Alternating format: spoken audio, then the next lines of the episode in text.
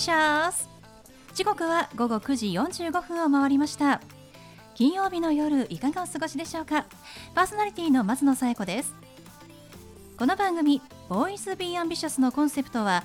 夢を抱き語りそして行動に起こそうということで毎回さまざまな業種のビジネスパーソンがゲスト出演。どんなビジネスをされているのかどうして始めたのかその思いを語っていただくそんな番組です。さあそして私と一緒に番組をお届けするのは柴田法務会計事務所の柴田純一先生です。先生よろしくお願いします。よろしくお願いします。さて今日6月24日は6月の最後の金曜日ということで、あの柴田先生、はい。プレミアムフライデーっていう言葉覚えてます？あらそれそうあの月末の最後の金曜日に、はい。あの2017年にはい。この日本で始まった制度っていうキャンペーンなんですけど、はい。でもこう金曜日ってまあ花金ってね昔からよく言いまして、みんな飲みに行こうみたいな形で、それをこう月末最後の金曜日に持っていくことでさらに個人の消費をこう喚起するために始まったキャンペーンなんですけどやっぱりねあんまり日本に浸透しなかったなと。アメリカとかでブラックフライデーとかねありましたけれどもなんか、ははい、そんな感じでプレミアムフライデーだなってふとね思い出しました。でもやっぱ日本人の中ではあんまり月末関係なく、はい。もう金曜日はなんか飲みに行くみたいな。ちょっとねやっぱりコロナ禍ではい。あの自粛されてた方もねかなり多いですけれども、まあ、ちょこちょこっとこう解禁されてきてやっぱ金曜日の夜にあの遅くに電車10、22時とか23時とか乗るとやっぱ人増えたなって思いましたね。そうね。花金がね戻ってきたはないっていうことで、ふとなんか確かに。月末の金曜日だって。だって 私電車12時頃乗ってると一両に一人とかっていうのが多かった。ああそうですよね。ちょっと前まではね、えうん、えもうそういう時もありましたからね。なんか今はもうやっぱりこう消費が、まあ、はい。増えてきてね,、増えてね。まあ、良くなっしたなとは思いますけれども、あれでしたね皆さんプレミアムフライデーあと数時間ですけれども楽しんでください。はい、ということで第115回ボーイズビーアンビシャススタートです。この番組は遺言相続専門の行政書士柴田法務会計事務所の提供でお送りします。それでは先生今夜のゲストのご紹介をお願いします。はい今夜のゲストは日本画家の阿久津真奈先生です阿久津さんこんばんは。こんばんは。よろしくお願いします。よろしくお願いします。さて阿久津さんは日本画家でいらっしゃるということなんですが、どんな作品を作っていらっしゃるんですか？はい、えー私は、えー日本画の素材である、えー、麻の紙と書いて麻紙に、えー、岩絵の具という素材を使って描いてます。うーん和紙ではなく麻紙というのがあるんですね。そうです、ね。麻の紙、岩絵の具というのを使ってるんですね。はい、うん、えっと岩絵の具っていうのはえっと天然のものだとあの、うん宝石のあのなんていうか宝石を砕いてあの絵の具にそう、うん、が顔料にしているものだとかあの人工的なものだと、えっと、ガラスに色をつけて砕いたものなんですけどあの両方使って描いています。そうなんですね。はいあの作品のコンセプトというのはありますか？はい、えー、と動物の自然な姿であってあったり躍動する姿を通し、えー描くことで、えー、と生命の美しさであったりとか、えー神秘性をえあの表現したいなというふうに思って描いています。うん動物の作品が多いんですね。そうですね、うんはい、あの今日もねいくつか作品を持ってきてくださって、はい、こちらはオカピーをモデルに描かれているということですが、はい、ブルーを基調とした非常に幻想的な作品ですね。そうですね。えっとこの作品はえっとオカピっていう動物はすごくあのまだ生物学的にもすごく謎の多い生き物なんですけれども、あの1000万年前から存在はしていてあのキリンの先祖なんですけれどうん、もあそうなんですね。ただあの発見されたのがここ100年くらいで、研究者でも野生で年に2回ぐらいしか見られないというくらいのあの珍しいうん不思議な生き物なんですけれども、はいそのオカピがあの野生であの誰も知らない森でなんていうんですかね駆け回っているような、うん。そんなことをイメージして描いたこちらの作品はそうですね。ん。そうですね。確かに非常に珍しい動物ですもんね、はい、あの動物をねモチーフにされてるということですが何かこう、はい、きっかけというのはあったんですか？そうですね。あの大学生大学の学部時代はあの課題であったりとかいろんなモチーフを描いていたんですけれども卒業制作の際にあの動物を描き始めてそれからあのその魅力を感じてずっと書き続けています。うんそうなんですね。あのそもそも阿久津さんはどうして日本画家になりたいとまたいつぐらいからその絵を描く仕事に就きたいなって思われたんですか？そうですね。あの子供の頃からあの漠然と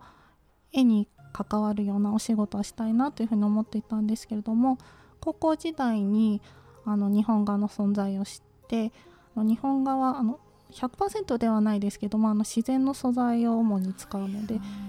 そういったあの素材の魅力であったりとかあと独特の美しい色だとか、うん、そういったことにあのところに魅力を感じて日本画を選んで進みました。うん、そうなんですね。あのただ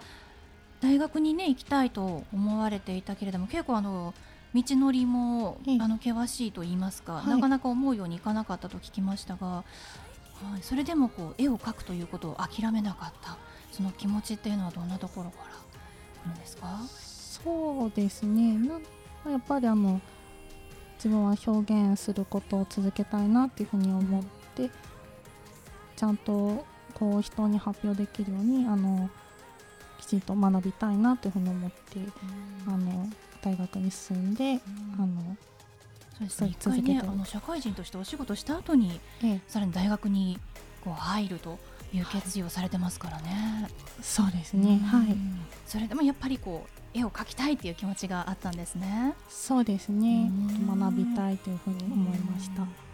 実際にその、まあ、画家になられて、絵を描く仕事について、まあ、大変だったこととか楽しいことっていうのはありますか？そうですね。やっぱり書いてる最中だったりとかあと、まあ、表現について悩んだりする時はやっぱり苦しい時もあるんですけれどもそういうことを乗り越えてあの一つの作品を作り上げた時とかあの表現したいことをあの作り出せた時は、うん、やよかったなというふうに思います。うん、いやあの学生の時にもかなりねあのサイズ的にも大きいですし壮大な作品を作られたのを拝見しましたけれども、はい、なかなか学生の時もうなんか学ばなくていいんじゃないかなぐらいな、うん、実力がそこに出てましたけれども。うん、どんな作品か、まあ、ちょっと教えていただいてそのなぜそのビッグな大きな作品を作ろうと思われたんですか？そうですね。あの、ま、単純にこうダイナミックでかっこいいものが好きだっていうのもありますし、うん、やっぱりあの動物自体が結構大きい動物なのでそうですねそのリアリティのあるサイズ感で描いてあの迫力を出したいっていうのがあります。柴田先生もね絵を見るのが好きということですが、はい、すごいもう学生の時に描いたと思えないそうな作品でしたよね。そうですね。オカピーの絵これすべて動いている絵なんですね、うん、止まってるっていうよもそうです、ね、走ってるとかね、あのこう動的なものを、あの瞬間で捉えてピチッと描くっていうなかなか難しいんじゃないかなと思いますけどね。うん、すごいですよね。ではそんな阿久津さんに最後お聞きしますが、阿久津さんの夢は何ですか？はい、えー、私の夢はこれからも好奇心や意欲を持ち続けながら描いていって、えー、たくさんの人の心を動かせるような作品を作ることです。うん、そうですね。あの先日5月20日の放送の時に来てくださった吉田、えっと、真理子さんと今度7月の9日から添えギャラリーさんでね二人展を開催されるということですが、はい、何かどんな作品かも決まってますか？そうですね。あの今回あの持ってきて見ていただいた作品もありますしあとそうですね。もう少しあのパワフルというかエネルギッシュな作品であったり、もう少し大きな作品も並ぶ予定です、楽しみにしたいと思います、はい、はい、ということで本日のゲストは日本画家の阿久津真奈さんでした。阿久津さんどうもありがとうございました。ありがとうございました。ありがとうございました。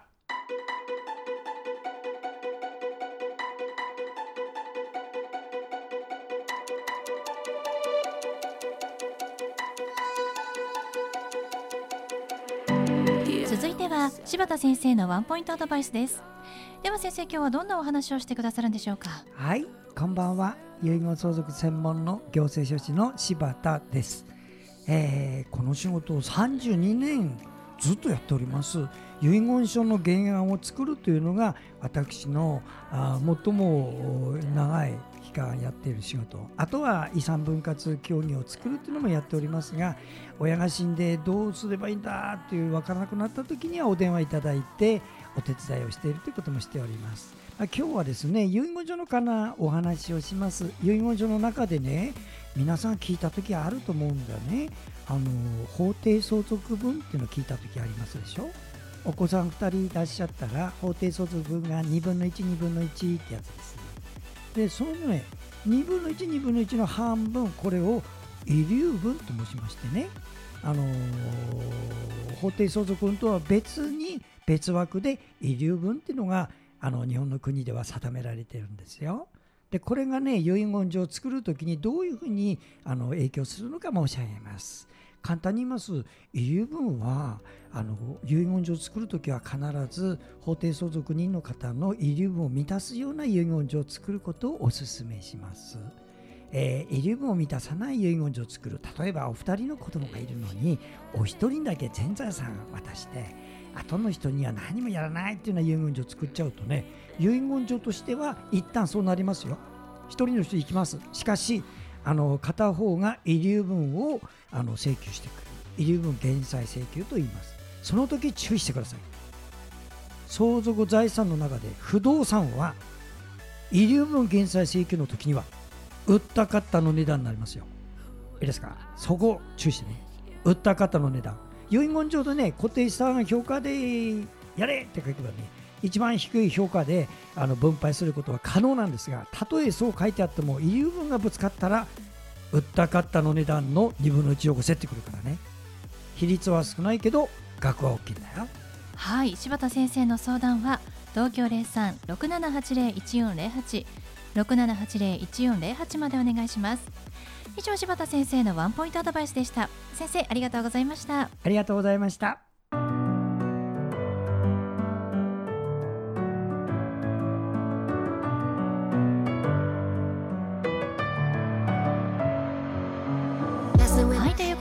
送りしてきました「 Boys Be Ambitious」いかがでしたでしょうか？本日のゲストは日本画家の阿久津真奈さんでした阿久津さんは、えー、5月の20日にゲストで出演してくださいました枝を使ったえーとね、枠などを使っている吉田真理子さんと7月9日土曜日から15日金曜日まで銀座にあります総営ギャラリーさんにて2人展が開催されますので皆さんぜひ足をお運びください。それではまた来週この時間にお会いしましょう。お相手は松野冴子と。柴田純一でした。それではさようなら。さようなら。